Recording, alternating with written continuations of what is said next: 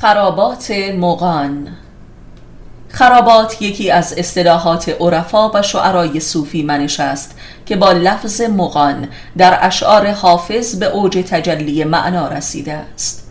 حکیم و صوفی مذهب زرتشت را مق می گفتند مترادف با پیر یا امام در عرفان اسلامی و مترادف با صوفیست در حکم یونان باستان و برحمن در مذهب هندو و تاو در چین.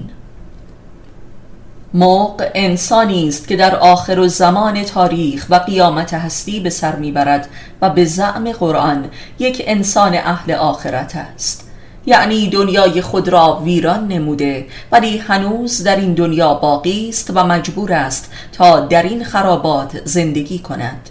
همچون جغدی بر ویرانه ای همانطور که همه اشعار حافظ بیانگر ناله های جغد در ویرانه دنیاست و اما به قول حافظ نور خدا هم در این خرابات آشکار می شود و این است که مغان را جادوگر هم نامیدند زیرا اعمال خارق العاده و کرامات حیرت آوری داشتند و محل تجلی نور خدا بودند.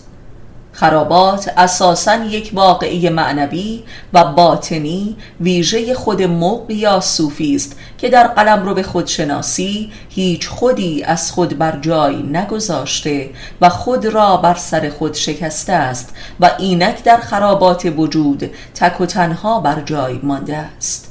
و اما امروزه در عصر آخر و زمان این یک واقعیت عمومی و جهانی است هم به لحاظ معنا و هم ماده.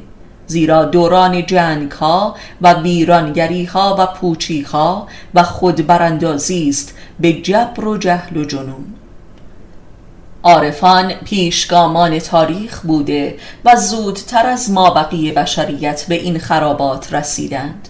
و آن را پیشگویی کردند و اینک کل بشریت بر آستانه این خرابات است که به واسطه معرفت می‌تواند نور خدا را ببیند. نشریه ما هم به لحاظی شرح خرابات است. امروز همه اهل خراباتیم و دنیا خرابات است. خراب آباد.